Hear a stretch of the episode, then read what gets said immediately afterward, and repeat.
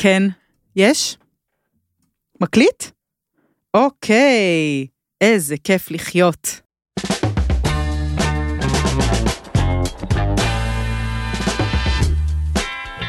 פותחות הכל.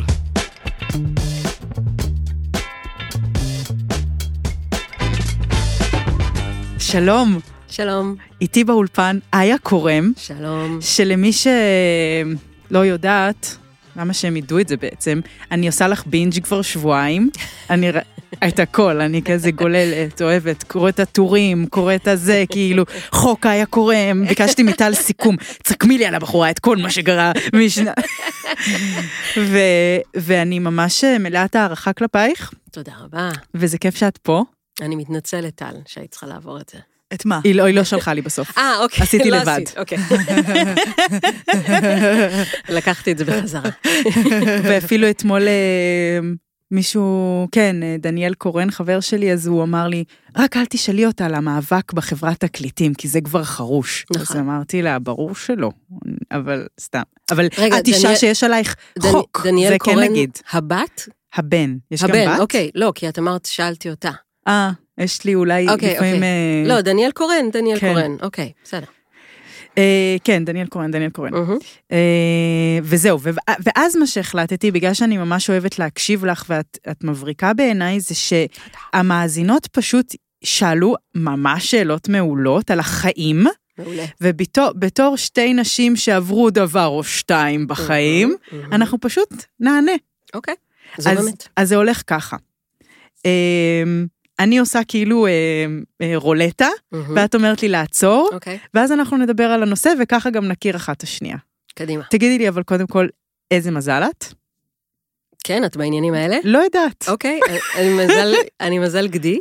גדי, אוקיי. של ינואר מרגיש לי. כן. יופי. אז את בעניינים האלה, אוקיי, אני מבינה בזה מעט מאוד. תראי, אני רואה שאנשים שאני מחבבת, הם תמיד איכשהו אותם מזלות. איזה מזלות? דלי, גדי, סרטן, קשת. נא להגיד את המזל שלי. היא מחכה. אמא שלי וטל דגים, זה אקספציות. וגם נראה לי אולי עוד משהו. אבל אני, כל היתר אני כאילו לא מכירה ולא מתעניינת בהם. אבל אין גזענות מזלות, נכון? זה לא ש... תקשיב, אם אני אצא עם מישהו ויגיד לי שור נגיד, הבנתי. כן? כן. אבל זה לא באמת ישנה. לא משנה. לא, לא, אין לי שם עניין, לא אכפת לי. טוב, שאלה ראשונה מוכנה היה? קדימה. אוקיי. סטופ. אוקיי. נרקסיזם ורשתות חברתיות. כאילו יש תחושה שהרשת מעודדת יצירת תוכן מסוג שמאוד קשור בעצמי כל הזמן. ובכלל, כאילו הכל סובב סביבי, כאילו המושג. בתור מישהי שאמרו עליה שהיא נרקסיסטית כבר מזמן, מה הדעה שלך על זה? רגע, אפשר גילוי נאות? אפשר גילוי נאות? אני כתבתי את השאלה הזאת. אז אני אתעלם מזה שקראת לי עכשיו נרקסיסטית. לא, לעצמי כאילו. אני יודעת. אוקיי. חד משמעית, התשובה היא כן. זאת שאלה של yes ו-no? אני מרגישה שרשתות חברתיות מעודדות תוכן שעוסק אך ורק בעצמי. נכון. בתור מישהי שמנסה לפעמים להעלות תכנים שהם לא כאלה, שלא תגידי, שירים, אוקיי? למה? יש לך תוכן פוליטי גם. לגמרי, אני פשוט אומרת שרשתות חברתיות אוהבות משהו שהוא קל מהר מאוד להבין אותו, קל מהר מאוד להזדהות איתו. כל דבר שהוא יותר מורכב מזה, הוא מרגיש כמו מאמץ גדול מדי. מעניין. וכשאני מנסה להביא רעיון מורכב מדי, לא משנה מאיזה שדה, אז אני רואה את הקשב יורד. באמת? וגם צהוב אוהבים. זה עוד דבר שקל להתחבר אליו, שהוא מעניין מיד. כאילו, אם אני אנסה עכשיו לדבר על, לא יודעת מה, הפמיניזם המוקדם של שנות ה... לא יודעת מה, אז זה רעיונות שצריך קשב. פעם היינו מכינות את עצמנו נפשית, ולוקחות ספר ופותחות אותו, עכשיו אני במהות למידה. כן, לוקחות בחשבון שעכשיו אני אשקיע את החצי שעה הקרובה בעיון באיזשהו חומר, והראש שלי יעשה מאמץ מסוג כלשהו. עם הרשתות זה לא ככה. כן. אני לא מצפה לעשות מאמץ, אני מצפה לנוח. נכון. ואז גם המאמץ הוא גם, לפתוח ספר זה כאילו, אומייגאד, מה זה, זה כאילו סמינריון עכשיו. למרות שאני גיליתי טריק בחודשים האחרונים, אני לקחתי את הילדה הגדולה שלי, עולה לכיתה א', זה סודה.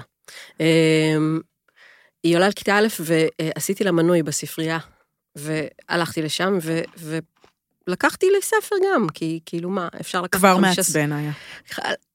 אפשר לקחת 5 ספרים, זה חינם. אתם ידעתם שספרייה ציבורית זה בחינם?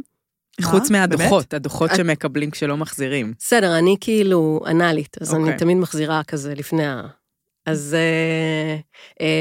לקחתי ספר גם בשבילי, ואז היה לי חודש לקרוא אותו. אז קראתי אותו. די. ואז בפעם הבאה שהלכנו לספריה, לקחתי 2 ספרים, ואז היה לי חודש לקרוא אותם, אז קראתי אותם. וזה לדפוק את המערכת ולהרוויח מזה. וואו. כן. מדהים. זה עשה לי קצת פחות לחבב אותך עכשיו. חכי, אני אקלקל. לא, אבל אני באמת חושבת... אני אקלקל את הרושם ואת תחזרי לחבב אותי. זאת שאלה שהמצאתי, כי כאילו אני באמת חושבת שאת עושה את זה גם ביצירה שלך, ובעצם פתחת יחד עם עוד כמה יוצרות שהיו בתקופה הזאת, סוג של ז'אנר חדש של בעצם יצירה שהיא דרך העצמי, אבל היא לא נרקסיסטית. תסבירי, כי אני לא מבינה. לא? שירים על החוויה שלך כאישה, כאילו שירים פשוט, אבל הם כן מדרך חוויה מאוד אישית, לא, אני חושבת מה ההבדל אבל מבוב דילן, גם הוא כותב על עצמו כאילו בעצם, אבל... יש שם, בתור נגיד אני גם יוצרת, שתמיד יוצרת דרך הסיפור האישי, החוויה האישית, ובאמת הרבה שואל את עצמי, האם אני בן אדם נרקסיסט, אבל לא, עובדה שהרבה אנשים מתחברים ליצירה שאת עושה, ושאני עושה, ושכאילו, אז כן יש הבדל דק, בין נרקסיזם לבין שיתוף, למען. אני חושבת שכאילו, לדבר על יצירה מתוך העצמי כעל נרקסיזם, זה קצת מבלבל, כי יצירה תמיד נובעת מתוך העצמי. אני לא אצור אם אין לי את הצורך לשתף. לא, אבל יש כאילו סרטים על חברון, נגיד. סבבה, ז'אנר אחר, אוקיי? אני עוד לא שמעתי סינגר סונגרייטרים שכותבים שיר על חברון, ואם הם כתבו שיר על חברון שאין בו את הפריזמה של עצמם, הוא כנראה לא יהיה שיר מוצלח כל כך. שירי מחאה טובים זה שירי מחאה שבהם מרגישים את מי שמוחה.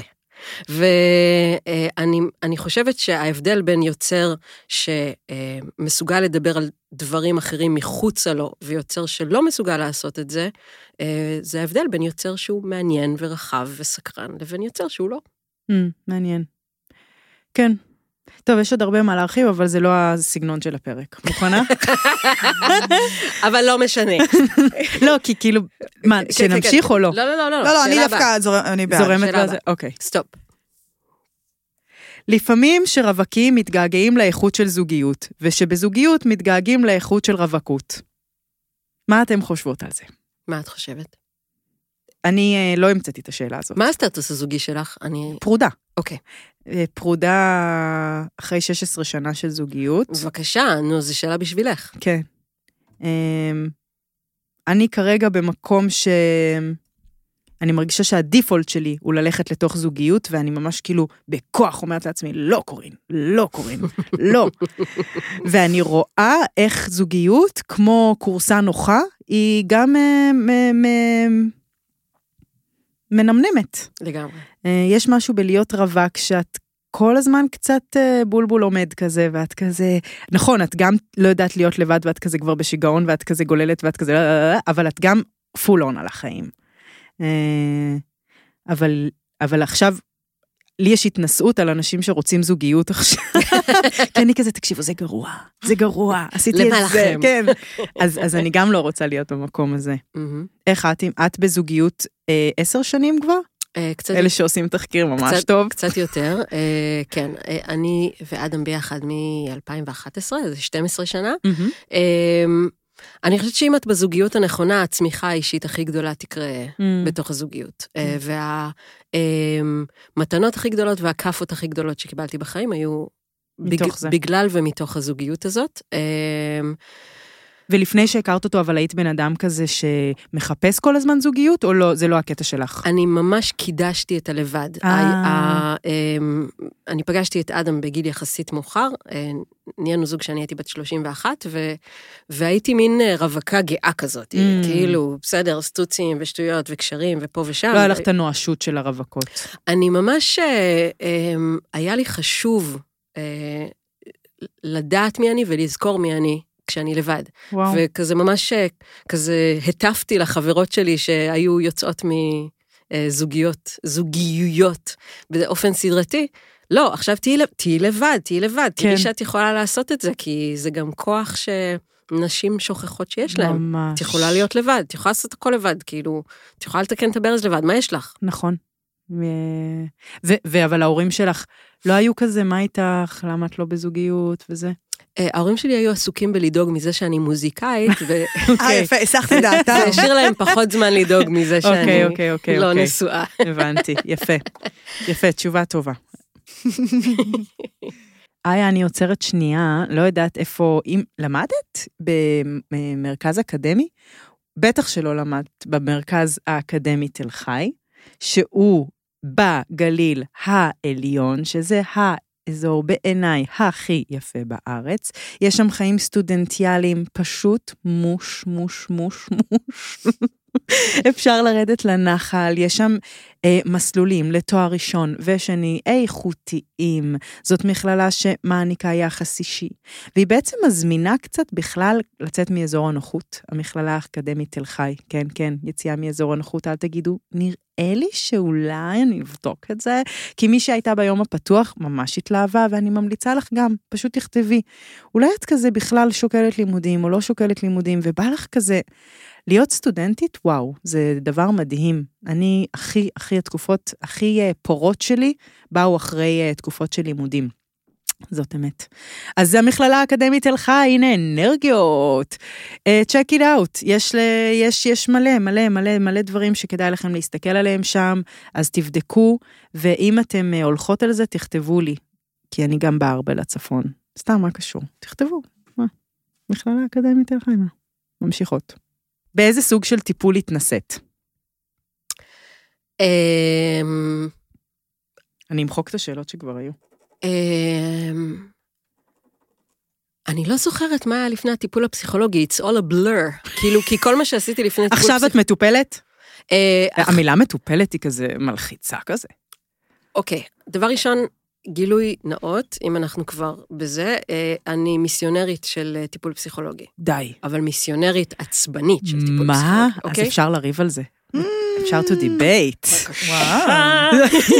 אני מכינה פה את הדברים שלי. טיפול פסיכולוגי מסורתי? כן. יו, איה. יפ. תני את הדקה שלך. ותני לי, ותרשי לי לחדד, אנליזה.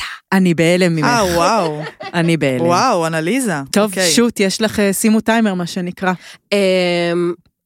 אני חושבת... התחלת? סליחה, אני מתעלמת מהטיימר, כי אני עוד לא ניסחתי את המחשבות שלי בעניין הזה. אני פשוט חושבת שכל... עשיתי כל מיני סוגים של טיפולים לפני זה. חלקם גם היו לתקופה של שנה ויותר. אני חושבת שטיפול... פסיכולוגי, כמובן עם המטפל הנכון, כי אם זה לא עם המטפל הנכון, זה פשוט חסר משמעות. תצטרכי אז לתת גם את המדריך למציאת המטפל הנכון, אם כך. מזל. את צריכה שיהיה לך מזל. אוקיי. ולבקש המלצה ממטפל נכון אחר, של מישהו אחר. אוקיי. אני לא רציתי ללכת לטיפול פסיכולוגי, כי אני באה ממשפחה כזאת שבאה כאילו... מי שהולך לטיפול פסיכולוגי, ובכלל מי שגר בתל אביב, הוא כאילו מושחת מהיסוד. כן.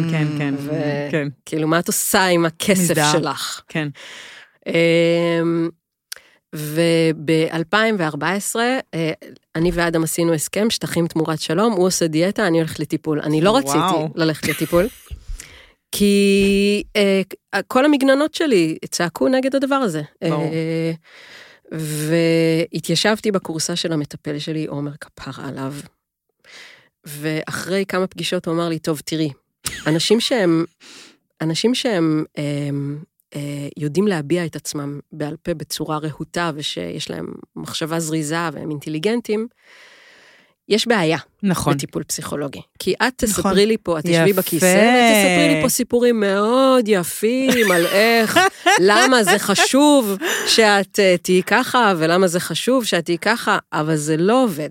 בגלל זה אני מציע, והוא עשה איתי דיל, ששלושה טיפולים שבועיים של אנליזה. שלושה טיפולים שבועיים. נו, זה אנליזה, שלושה מינימום. שלושה מינימום, וזה גם היה לא הרבה יותר יקר מאשר טיפול שבועי. כן. אני הייתי באה 3 פעמים בשבוע, שוכבת על הספה, כמו בסרטים, קלאסי, קלאסי, קלאסי, מסתכלת על התקרה. שהוא נרדם ועושה, לא אכפת לי, תישן, אם אתה רוצה. לא סתם, הוא מהז'אנר של הפסיכולוגים שיחסית מדברים. ואני מסתכלת על הטיפול הזה ועל הדרך שעברתי שם, ואני מצביעה, לא רק אני, כל הדרכים מצביעות לזה שהסיבה שאני יודעת להיות שמחה בחיים שלי היום, חד משמעית, היא בגלל הטיפול הזה. די. חד משמעית. הסיבה שאני יודעת להתנהל בתוך מערכת היחסים שלי, הסיבה שאני יודעת להסתכל על המגרעות שלי, ולהחליט אם אני רוצה לטפל בהם ולתקן אותם, לא מתוך רעש וחרדה צורכות בתוך הראש, אלא מתוך רצון לחיות חיים טובים ויפים עם עצמי ועם הבן זוג שלי, ועם הילדים שלי, זה בגלל הטיפול הפסיכולוגי. די. אולי אתה יוצא מן הכלל שמעיד על הכלל? ממש לא. ממש לא.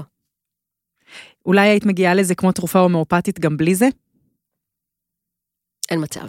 תקשיבי, הסרטים שהיו לי, שאנחנו לא יכולים לפתוח אותם עכשיו, כי הם סרטים כאילו מורכבים, אבל הסרטים שהיו לי היו סרטים שלקח לי גם הרבה זמן בפאקינג אנליזה לפצח אותם, ואנליזה זה אמור להיות המסלול המהיר. כמה שנים היית מטופלת בזה? באנליזה ממש הייתי מטופלת, נגיד, מ-2014 עד 2017, כי אז ילדתי ולא יכולתי לבוא 3 פעמים בשבוע, וחזרתי לטיפול שבועי.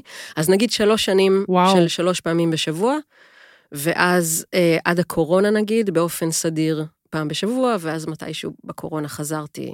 אז את פן של טיפול פסיכולוגי מסורתי. הרבה יותר מפן. אני כאילו חושבת שכל העולם צריך ללכת לטיפול פסיכולוגי מסורתי, ואם כולם היו הולכים, לא היו מלחמות. וואו, אז אני ממש חולקת עלייך. זרקתי את המיקרופון, יצאתי. שנייה, לא הסברתי. איך קוראים הילדים שלך? כתוב לך בקעקוע? אדם זה הבן זוג, ודורי ויותם. פשוט כי לבן זוג שלי קוראים יותם, ולאחיינית שלי האהובה קוראים דורי. זה השמות הכי יפים בעולם. אז זה מרגש אותי מאוד. יו, אדם גם יש לך? אדם אין לי. טוב, אני לא, בגלל שאת אורחת ואנחנו עוד לא מכירות, אני אכבד, למרות שאני חייבת להגיד שלא ממש פירטית מה בשיטה הספציפית הזאת תורם. אני אגיד לך, אם יש לך מטפל שהוא מספיק חריף, נשמע שעומר ממש חריף, אולי תשימי לינק. אני לא חושבת שהוא יאהב את זה בכלל. לא, גם הייתי מטופלת אצל עוד פסיכולוגית, כאילו יש דרך פשוטה להגיע למטפלים טובים, וזה פשוט לבקש המלצה ממטפל טוב אחר. וגם בטיפול זוגי, קלאסי, שאני והבן זוג שלי, הלכנו להמלצה של עומר, שהוא נתן לנו מטפלת זוגי, זה כאילו, המוח שלך מתפוצץ, לא כל פגישה, בסדר? אבל כשאת נדרשת לדבר ולהגיד בכל רם דברים שאת לא מעיזה להגיד אותם בלחש לעצמך, קוראים דברים. אבל לכן אני אומרת שיכול להיות שזאת לא השיטה, כי יכול להיות, אני למשל, אני תאר רגע למה אני מנגד, א', יש עניין של בשלות, כל דבר הוא פשוט, אי אפשר לדעת מה זה מה באמת בחיים, כי זה רצף של נסיבות, אבל אני מרגישה שעד שלא הגעתי דווקא לטיפול שהוא גוף ונפש, ונשארתי בתוך הראש שלי, ובדיוק מסוג האנשים שיודע, לא באופן מניפולטיבי, אבל יכול לדבר את עצמו לדעת.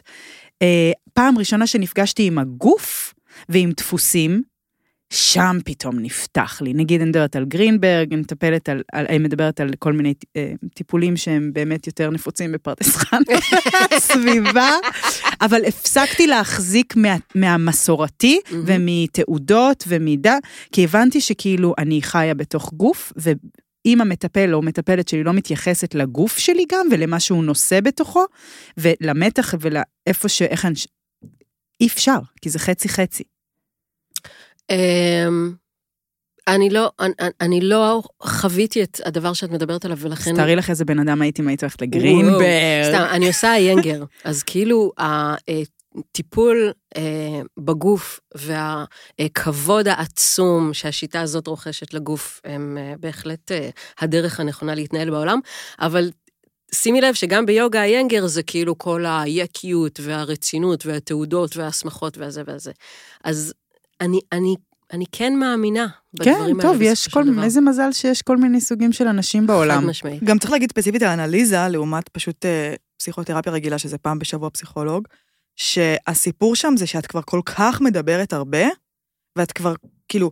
הרי כשאת פעם בשבוע הבא, את כבר באה עם סיפור. אני מרגישה שהרבה אנשים לא יודעים את זה, אז כאילו... זה רפיון. זה כאילו מצב בין עירות לשינה. הרבה אנשים לא מבינים את ההבדל, וזה באמת הבדל שהוא הדבר.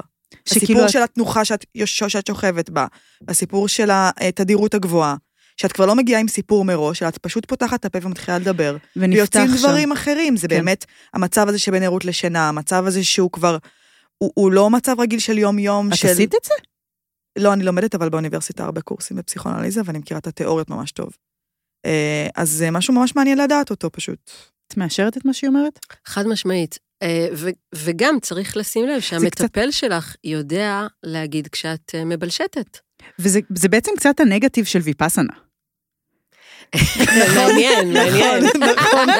לא חשבתי על זה. אבל זה כאילו, את מגיעה למצב שכבר את פוגשת תהומות מתוך זה שאת לא מפסיקה כאילו... לדבר.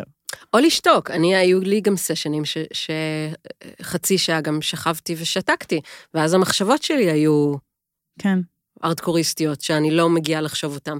בכלל גם... להקדיש זמן לעצמך בכלל. לגמרי. אגב, הנושא שדיברנו עליו מקודם, אנחנו כבר לא מכירות את המצב הזה של פשוט להיות, כי אנחנו בטלפון, וזה כל הזמן יש משהו שמסיח את דעתנו. ובטיפול הפסיכולוגי את חייבת להיות. כן. כן, כן, כן, חד משמעית. זה דגש, נכון.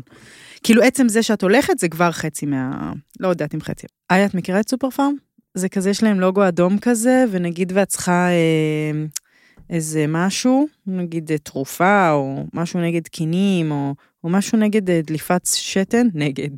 אז את יכולה לגשת לסופר פארם, וגם את יכולה לקנות שם עכשיו משקפי שמש, אם את לא יודעת, או שאת יודעת, אירוקה. או משקפיים ראייה. כן, או עדשות מגע, גם. כמו שאני עושה. או אם את רוצה פנטן פרובי, גם אפשר שם. או אם את רוצה משחת שינה, כאילו, יש שם די הרבה דברים בסופר פארם. חטיף אנרגיה. חיתולים. חיתולים. גם קרם. ממש מקום מואר גם. כן, בוסם. איפור. איפור. כן, יש איפור. ואז יש שם את כל הדברים האלה. אז זה רשת שאני לא... איפה יש סניפים שלה? בטח בתל אביב יש. יש בתל אביב, יש באזור המרכז, יש כמה סניפים, אז אני רק רוצה לספר לכם, שתדעו שיש מותג כזה שנקרא סופר פארם, ושאני אישית רוכשת בו לא פעם ולא פעמיים. אז סופר פארם יש דבר כזה. אוקיי, מוכנה. סטופ. איך יודעים שאת בדרך הנכונה?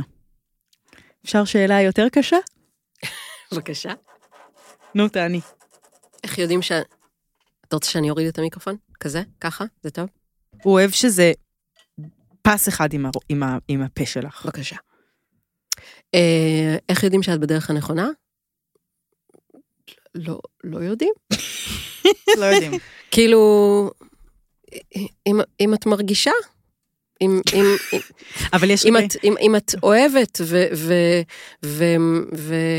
ורוצה את מה שאת עושה וזה לא פוגע בך, אז לא יודעת, שאלה... כן, שאלה טריקית. אני אצטט פה את אופרה ווינפרי, מה שאני עושה הרבה. אופרה ווינפרי אומרת שכל צעד הוא הדרך, ואין טעויות, גם אם את עכשיו מדוקת, ומת לך מישהו חלילה קרוב, ואת בייאוש גדול, ואת כל הזמן חרדה מהאקלים, זה האבן כרגע בדרך שלך, תשמחי עליה, ותמיד גם אופרה אומרת, שהדבר היחיד שמנחה אותנו בדרך, זה לממש את להיות אני בעולם, כלומר, לממש את היא אומרת את זה כאילו לשרת את הדרך, כאילו לסמוך עליה ולהיות 100% אני כל הזמן. משהו כזה. הרגשתי שאיבדתי אותך בסוף, זה עשה לי חוסר ביטחון. לא, לא, אני אגיד לך, פשוט נכנסה לי מחשבה שרציתי לחדד אותה, כי תוך כדי שאני מדברת, אז חשבתי על... יש לי כמה חברים דוסים, שזה אומר שאני כל הזמן פוגשת את ההבדלים בין העולם שלנו החילוני לבין העולם שלהם, ושם יש איזה קידוש נורא נורא נורא מסיבי של הערכים של פעם, של העזרה לזולת ושל הלימוד, ואני מרגישה שאני מאוד מאוד מסכימה עם מה שאמרת, ואני רוצה להוסיף ולקחת איזה כזה עוד תוספת מהעולם הזה, ולהגיד שאת בדרך הנכונה עם מה שאת עושה הוא טוב לעצמך ולעולם. בטח. אם את מרבה טוב בעולם. כן.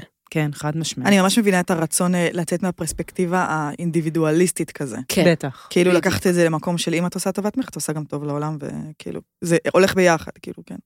לא בדיוק מה שהיא אמרה. זה אוקיי, לא משנה. אני אשמח שתעשי טוב גם לעצמך וגם לעולם. כן, כן, כן. ואם זה לא קורה בו זמנית, אז שפשוט תוסיפי. כן, כן. בראש שלי זה היה, כן, קוהרנטי. לבת שלי יש עכשיו את השלב שבו היא חובה לראשונה רגשות השם. וואו. וזה מהמם, אוקיי? עד עכשיו, למי שאין לו ילדים, אז עד עכשיו הילדה שלי הייתה יכולה לעשות, נגיד, משהו שאסור, ואם היינו תופסים אותה, אז היו לזה השלכות וכולי, אבל עכשיו אם באה אליי בערב, לפעמים זה קורה, נגיד, אני יודעת מה, פעמיים, 3 בשבוע עכשיו, והיא אומרת לי, אמא, יש לי את הרגשה הרעה. ואני מחבקת אותה, ואני אומרת לה, למה יש לך הרגשה רעה? והיא תגיד לי, משהו שהיא נזכרה בו, שהיא עשתה אותו לפני 2 כשהיא וחברה שלה התחבאו מתחת למיטה, ואכלו מרשמלו, למרות שאמרתי שאי אפשר עכשיו. יואו. והדבר הזה מזכיר לי, שאנחנו כולנו טובים מן היסוד. ואנחנו צריכים, אנחנו טובים מן היסוד, ואנחנו צריכים לתת מהטוב הזה. נכון. בת כמה הבת שלך? 6.5 תכף. מתוקה. כן. אני רוצה לשאול שאלה הבאה. טוב. אני מתלבטת בין איך להפסיק לפחד לדליפת שתן אחרי לידה. על הנושא השני אין לי הרבה מה לתרום, כי וואלה, תודה לאל, לא... כאילו, דברים אחרים קרו בהחלט, אבל ספציפית... ספציפית זה אין לך מה... כאילו, נכון, את באה לפילאטיס, והמדריכה בודקת, כאילו, שאת כל העניינים שם בבטן... מה? כאילו, המדריכת פילאטיס שלי היא גאונה, אז היא כאילו לוחצת על הבטן. בעצם חושפת שאת גם בפילאטיס וגם ביינגר? כשאני ממש... וגם בטיפול. מישהי פה משקיעה וגם בספרייה. זה כי אני... מי אתה היה קורם? א', בטיפול אני כבר לא. זאת אומרת, את הטיפול הפרטני אמרנו בטיפול זוגי, שלאחרונה הפסקנו, כי אנחנו... פשוט אין לנו כסף יותר. ויש את העניין הזה, איך קוראים לזה? של הסוגרים. של הסוגרים, כן. אז כאילו, לא את זה היא בודקת. איתי רוצח אותך עוד רגע, אם את לא מתחילה לדבר על המיקרופון. סליחה. הוא קם? הוא מסמן לי, הוא מסמן לי לא. הוא מסמן לי לא. דווקא מזמרת אפשר לצפות לדעת, כאילו, כששומעים אותך ולא שומעים אותך. איתי, אתה מאשר? היא בסדר או לא בסדר מבחינתך? היא צודקת? אני צודקת. תודה רבה.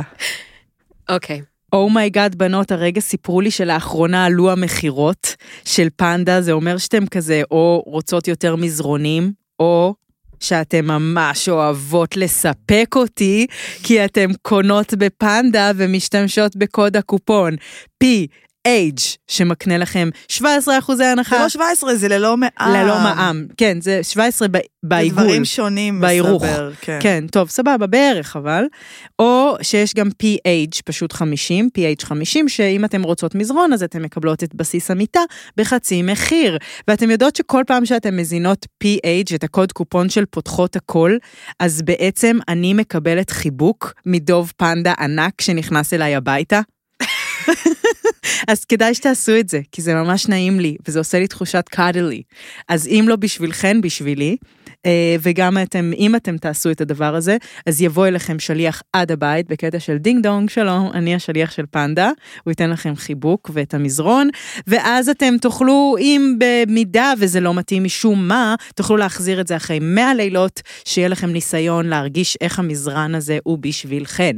אז פנדה, חברה ישראלית צעירה למוצרי שינה, פנדה, מי שלא אוהב את פרסומות בתוכנית, שתעביר ערוץ מיד. או שתעביר כסף. למתן חכימי, שאין לו פרסומות. פנדה, פנדה, פנדה, פנדה. אז בקיצור, אין לי הרבה מה להגיד על בריחת שתן. טוב, אז ועל איך להפסיק לפחד? לעשות את זה. אני אשתף במשהו. קדימה. לי הייתה, אני אחרי הלידה של הבת השלישית שלי, לאה. אני מרגישה שיש פה הצלבה בין דליפת שתן לאיך לא לפחד. אם את רוצה לתרום משהו בעניין דליפת שתן. אני האמת, אתמול עשיתי אפצ'י וקצת דלף לי שתן, אבל אחרי הרבה זמן זה לא קרה לי, אבל כן אחרי הלידה, אפילו הראשונה שלי, כשהייתי כולי פרגית צעירה, בת 21, אני זוכרת שקפצתי בטרמפולינה, והייתי בהלם, שדלף לי שתן. כי הרגשתי, אני לא מהאנשים האלה. אני פשוט לא מהאנשים האלה ארדקור. שזה קורה להם. והייתי. אז אני מאלה שאחרי כל לידה, כאילו טיפולי שיניים, באקסטרים. יש כן, נהרסים השיניים בלידות. כן. לא משתלם. יש לי סיפור יפה על פחד, ועל איך לא לפחד. כלל. לא, זה לא סיפור על איך לא לפחד, זה סיפור על איך כן לפחד, אבל להרוויח מזה שאת מפחדת, ובכל זאת עושה משהו. אנחנו לא ניכנס עכשיו לסיפור של המאבק המשפטי, ולללה, כאילו, אבל לפני שבאתי, סידרתי כל מיני קפואים במקרר, ופתחתי את הדלת של המקרר, ונפל משם פתק קטן. זה הדבר היחיד שיש על המקרר שהוא לא כזה ציורים של ילדים, זה פתק קטן שקיבלתי ב-2014, שזה היו אחת השנים הכי גרועות בחיים שלי, בגלל זה התחלתי טיפול פסיכולוגי, זה היה ה-C של הארדקור של המאבק המשפטי, אחרי שהפסדתי בבית משפט מחוזי, הייתי צריכה לעבוד בלכתוב תסריטים לאיזה חברת הייטק בשביל להתפרנס, כי לא יכולתי לעשות מוזיקה, וסבלתי מכל רגע, והייתי אומללה ולא ידעתי אם ומתי זה יסתיים בכלל, ומה יהיה, נסענו לטיול, והיינו באיזה מסעדה בברלין, ואכלנו הוגיית מזל, מסעדה אסיאתית, ובתוך ההוגיית מזל היה כזה את הפתקים הכי גנריים. כן. ובפתק שאני קיבלתי, היה כתוב, Don't give up, there's only a small obstacle. ועכשיו, השטות, כאילו, קלישאתית הזאת, היא באה לי בכזה רגע, בכזה רגע שבה הייתי זקוקה למשהו, לאיזה סימן מהיקום. חיזוק יהיה אשר יהיה. כן, שאני שמרתי את זה, ועד היום זה נמצא אצלי על המקרר. הפתק המצ'וקמה כזה, הקטנצ'יק, מהוגיית מזל. אבל מה מוסר הסכל? לגבי פחד? כשאת הכי מפחדת, זה כנראה אומר שהדבר הזה הוא בעל ערך. אבל כשאת הכי מפחדת לעשות משהו... לעשות משהו. אז לדבר שאת מפחדת ממנו יש... לא, אם את מפחדת כי מישהו הולך אחריך ברחוב חשוך, פאקינג תרוצי, אוקיי? אבל אם את מפחדת לעשות משהו, אם את לא מעיזה לעשות משהו בגלל הפחד הזה, כנראה שהדבר הזה יש לו הרבה מאוד ערך. כן, אני מבינה. כן. אני רציתי לקחת את השאלה, כי גם הרבה שאלו פה על חרדה, אני הייתי בן אדם מאוד, זה מה שבאתי להגיד, אחרי הלידה של הבת שלי, היו לי בעצם כמעט 5 שנים של חרדה מתמשכת, בין אם זה מפיגועים, אקלים, זה היו החזקים שלי, פיגועים ואקלים.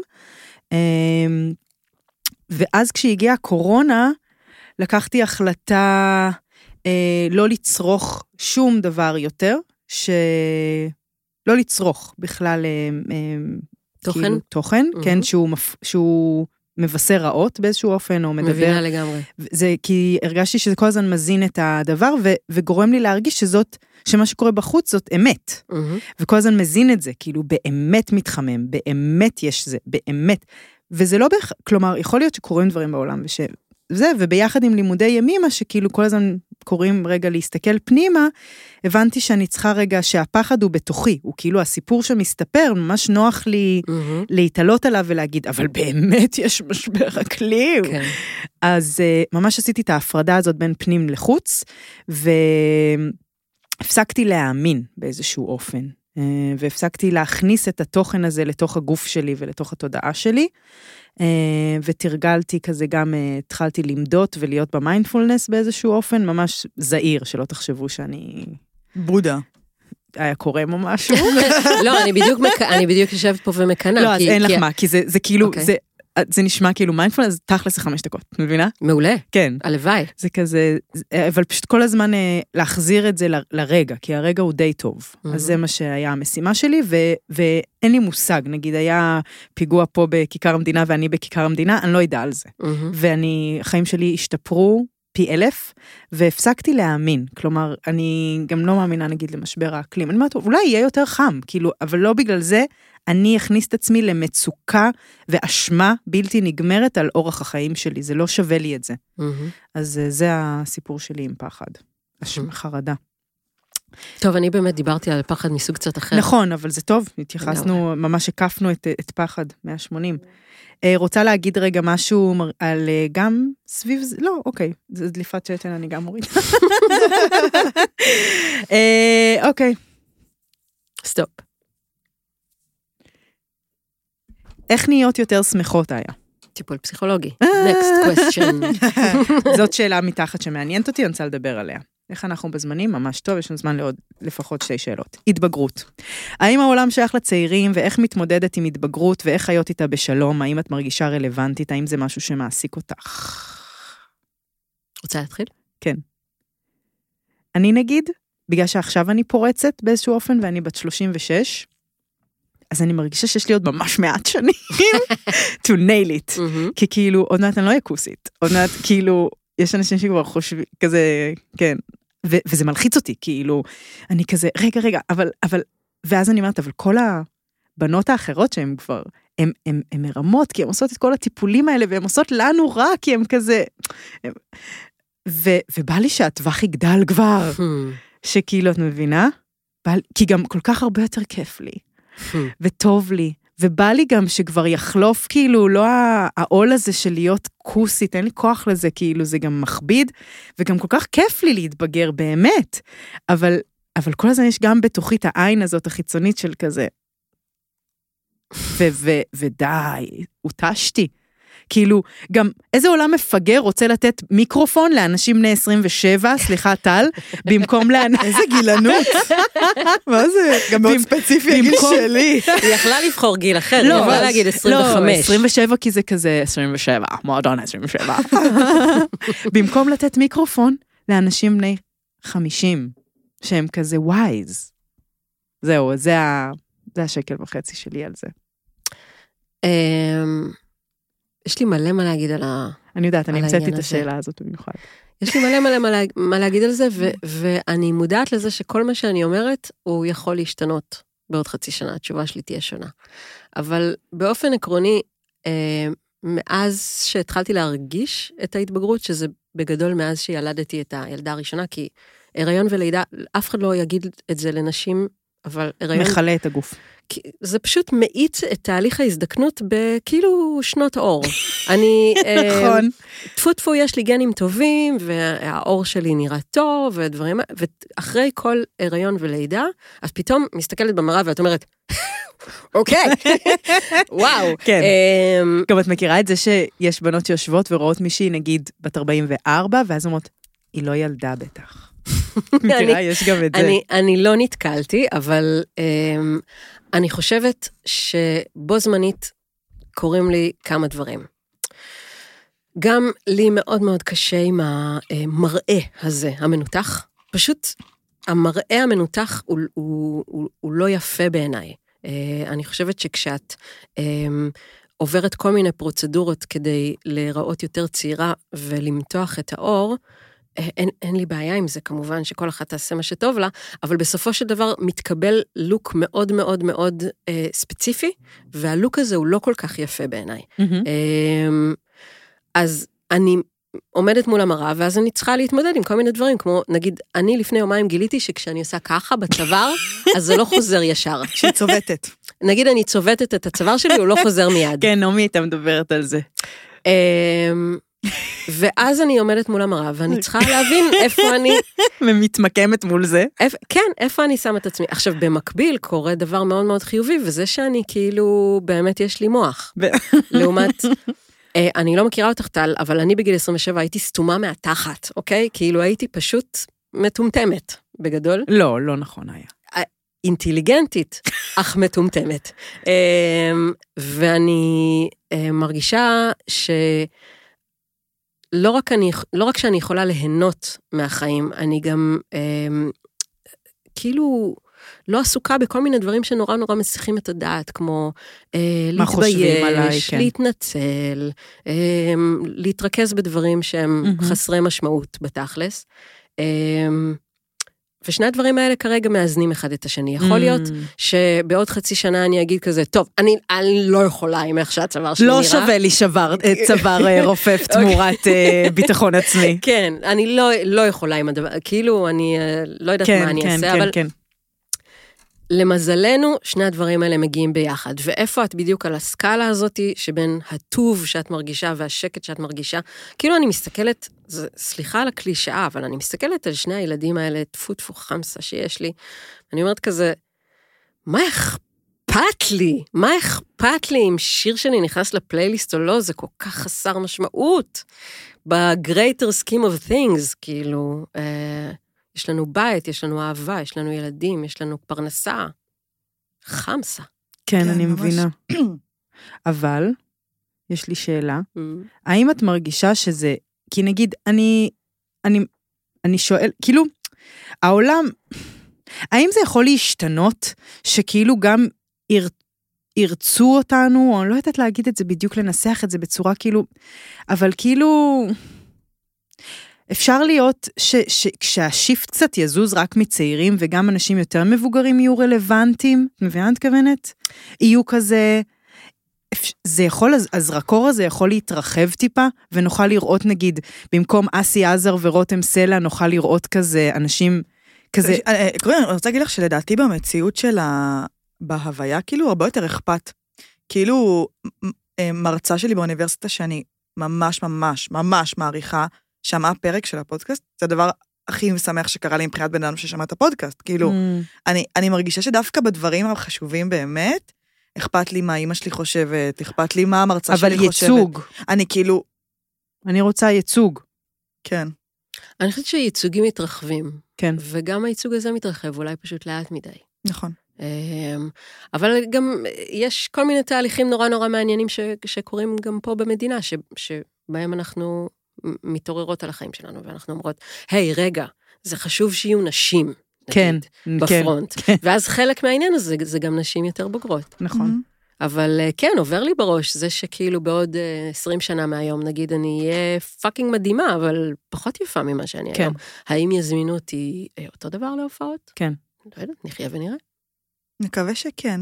אני גם ממש מקווה יותר. אני גם מקווה שכן, יש לי... כל יפה, ואני נחמדה.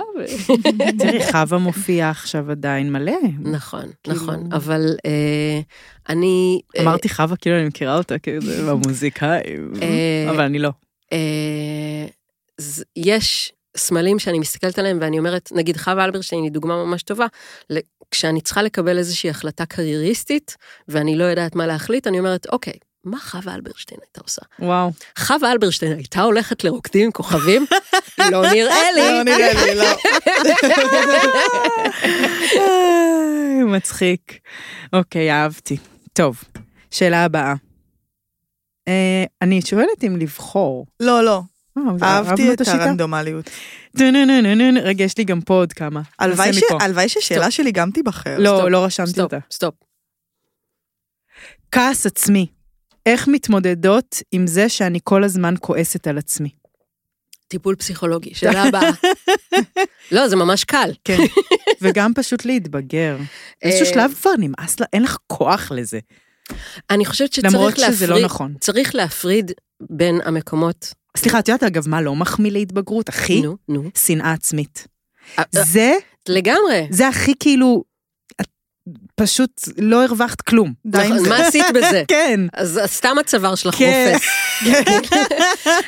אבל אני חושבת שמה שמעניין ומה שאמור לקרות בטיפול פסיכולוגי ובהתבגרות של בן אדם, זה להפריד בין המקום שבו את לא בסדר.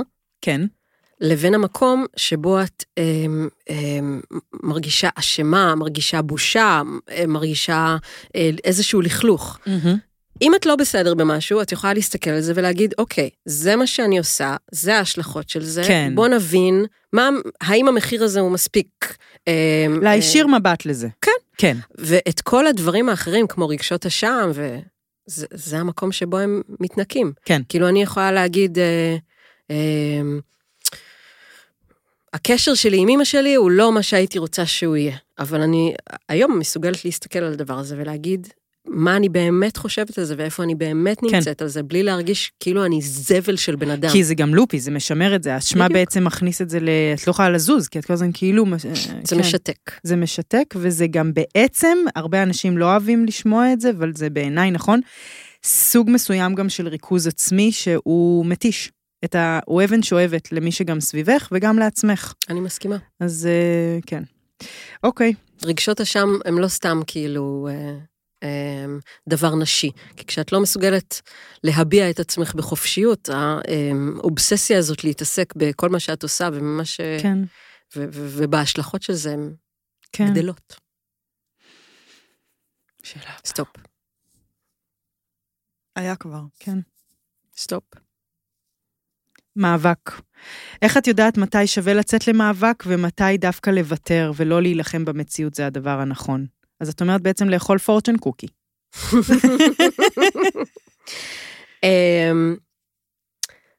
זו שאלה מאוד פתוחה ומאוד יפה. אם אנחנו מדברים על... אני כתבתי, תודה. איזה רמאית. ממש.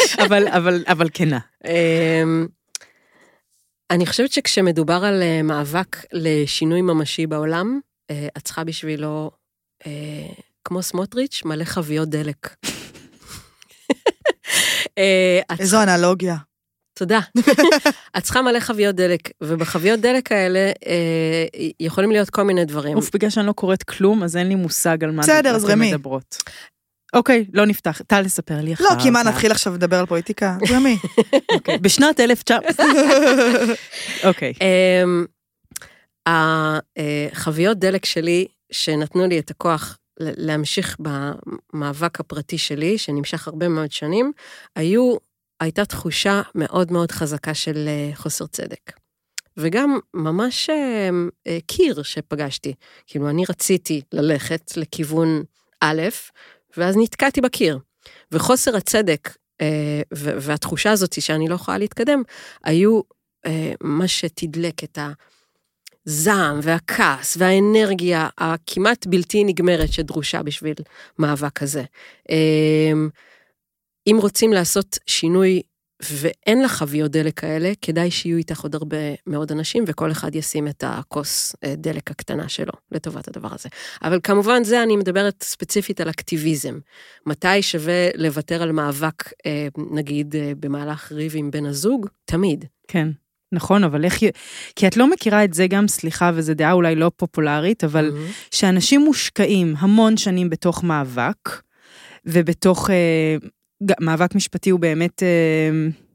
או מאבק פוליטי, ובעצם זה טיול, זה בעצם גם בריחה.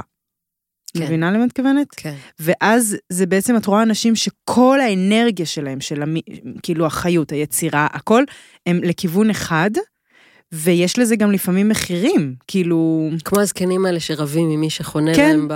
כן, כן, אצל זקנים זה באמת... או עם הנהג שנוסע מהר. אנשים שכן, לא יודעת, כאילו גם לפעמים אני רואה את זה, לפעמים, מה אכפת לך עכשיו? כמה אנרגיה מושקע בזה? האם זה חשוב? ולפעמים המצפן כבר לא מקוייל, כי גם נורא קשה לרדת מהעץ. נכון. במיוחד המציאות שאנחנו חיים בה, משדרת לנו כל הזמן, שאם את מוותרת על העמדה שלך, את חלשה, ויפגעו בך. אז זה מאוד קשה גם להישיר מבט אל האמת כזה, ולשאול האם המאבק הזה מוצדק. תשמעי, גם בתור אישה אני ממש מרגישה שזה בכלל משמעותי, כאילו. שמה? כאילו זה מזכיר לי איזשהו מאבק שהיה לי על כסף, ואת מבקשת, ואז את אומרת, טוב, אם הוא יגיד לי עכשיו לא, אני אומרת לו, טוב, אז תחפש מישהי אחרת, כי אף על פי שאני רוצה את העבודה הזאת, כי אני לא רוצה לקבל את הלא, אני לא יכולה לקבל את הלא הזה, כאילו, למה לא? מגיע לי, כאילו. ואז את באמת על עץ. ואני מרגישה שהרבה פעמים, כאילו... והעקרונות שלך כבר יותר חשובים מה... זהו, העקרונות כבר יותר חשובים, כי אני אומרת, כאילו... כן, אבל לפעמים... אם לא הייתי בתחושת מאבק הזאת, בתור אישה שכאילו, הוא עכשיו לא רואה אותי, הוא עכשיו לא רוצה לתת לי, אז כאילו, אולי הייתי אומרת, טוב, עוד חודשיים ננסה שוב, יאללה, כאילו. כן, זאת אומרת שלפעמים עצם להיות אישה, זה כבר לחיות בתוך מאבק, כי... כי את כל הזמן מרגישה שכאילו... שהחיים בהם לא הוריד אותך. לא יודעת, אני... במקומות האלה לפחות של כסף וכאלה, אני מרגישה את זה הרבה.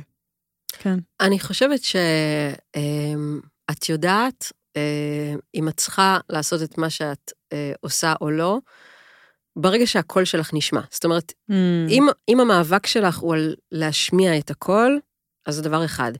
אם את משמיעה את הקול, אז יכול להיות ששאר הדברים כבר יהיו מיותרים. כן. וזה מאוד מאוד נשי. לתת דוגמה? זאת אומרת, אם את מרגישה שנעשה לך איזשהו עוול, או אם את מרגישה שאת רוצה להגיד משהו, והדבר הזה לא נאמר ולא יוצא החוצה, יכול להיות שיקרו הרבה דברים מסביב, כל מיני מאבקי כוח, שהם על דברים אחרים בכלל. אם את מרגישה שרואים אותך, ושאת באה לידי ביטוי, אז יכול להיות שכל שאר הדברים הם בעצם לא קריטיים.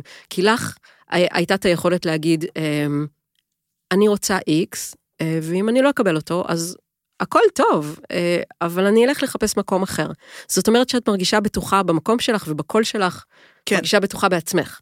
אם לא היית, אז יכול להיות שהתחושות שלך היו מתנתבות לאיזשהו מקום יותר רעיל. כן. אז אני כן רוצה להזמין רגע את המאזינות, לחשוב על זה, כי כעס ומאבק לפעמים, וזה גם, זה ממש לפעמים, אבל שווה לשאול את עצמנו, אני כן חושבת שאנחנו בתוך ריב, בתוך מאבק, האם זה בעצם מכסה על כאב? נראה לי שזאת השאלה, או האם באמת יש פה... משהו ששווה לריב עליו. משהו שאני, הוא משמעותי לי לקיום שלי, הוא הישרדותי מבחינת הנוכחות שלי בעולם. אז, אבל שווה לבדוק את זה, שווה לשאול את זה מדי פעם, כי יש משהו גם באמת במאבק ש... ולא, כאילו, זה קל כאילו להישאב לזה, זה כיף, זה מספק, זה... אוקיי, אנחנו מגיעות לשאלה האחרונה חביבה. וגם התשובה עליה תהיה קצרה. מאוד. אתם יודעות מה היא תהיה? סטטיסטית כן. אז דווקא אני עכשיו בוחרת שאלה שאי אפשר לענות עליה ככה. תתפלי. אני לא, תקשיבי. זה, טל, זה גם חשוב לך. כן. היגיינה בטיול, מחזור בטיול, חס וחלילה, פטריה בטיול. טיפול פסיכולוגי? האם זאת, מה השאלה? כאילו מסכנה, אבל מה? אנחנו חייבות to address this question. טל, איך את מתכננת לשמור על היגיינה, שזו פשוט מילה נוראית בטיול שלך? טל יוצאת לטיול להודו לחודש. נייס. כן, עוד שבוע. מה תעשי אם יהיה לך פטריה? וואו, איזו שאלה. לא היה לי פטריה שנים, אני לא נערכת לתרחיש כזה. כאילו כמו שאני לא נערכת לדלקת גרון.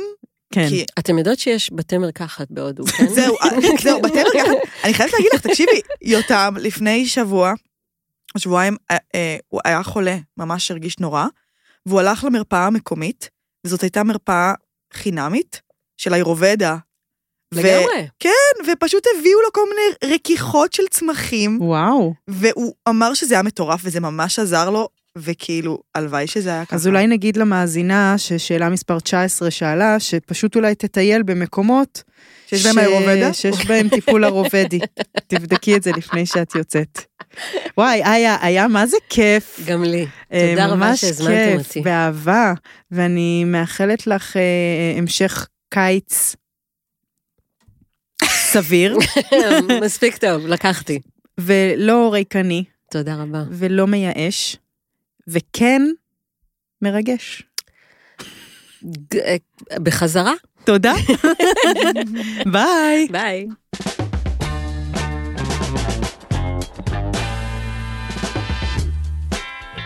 פותחות הכל.